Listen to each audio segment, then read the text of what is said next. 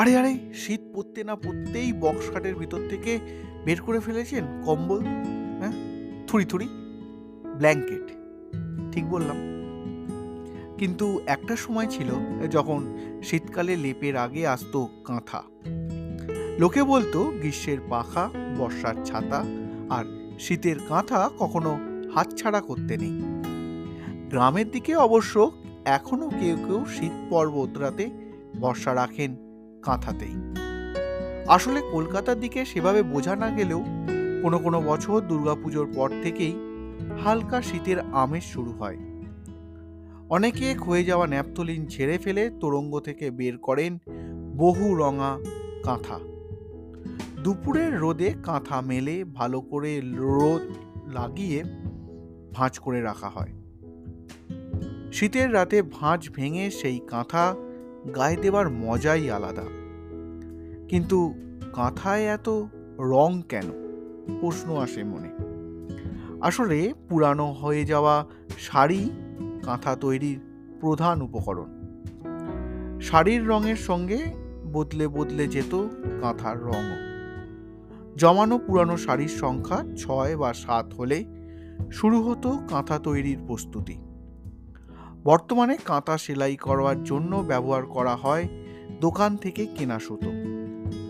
আগেকার দিনে অবশ্য সুতির শাড়ির পাড়গুলোকে শাড়ি থেকে ছিঁড়ে আলাদা করে তা থেকে তৈরি করা হতো সেলাইয়ের সুতো। শুধু ধরা বাঁধা গতে সেলাই করেই কাজ শেষ করা হতো না। শিল্পীরা যেমন রং তুলিতে নানান ছবি ফুটিয়ে তোলেন, তেমনি মা ঠাকুমারা সুঁচ সুতোর সাহায্যে কাঁটার মধ্যে নিজেদের মনের ভাবনা ফুটিয়ে তুলতেন। উঠে আসতো গ্রামের কত জীবন, নদীর পার কাব্য কাহিনীর নানা কথা। গ্রামে এখনও নিম্নবিত্ত পরিবারের বহু মহিলা সারা বছর কাঁথা সেলাই করেই রুটি রুজি জোগাড় করেন। পাড়া প্রতিবেশীদের থেকে কাঁথা তৈরির জন্য তাদের পুরানো শাড়ি সংগ্রহ করেন।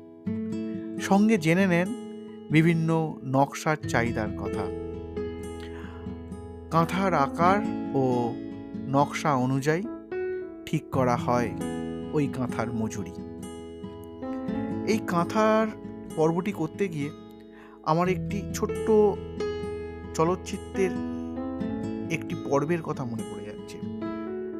সত্যজিৎ রায়ের পথের পাঁচালী, অপু ও দুর্গার কাহিনী।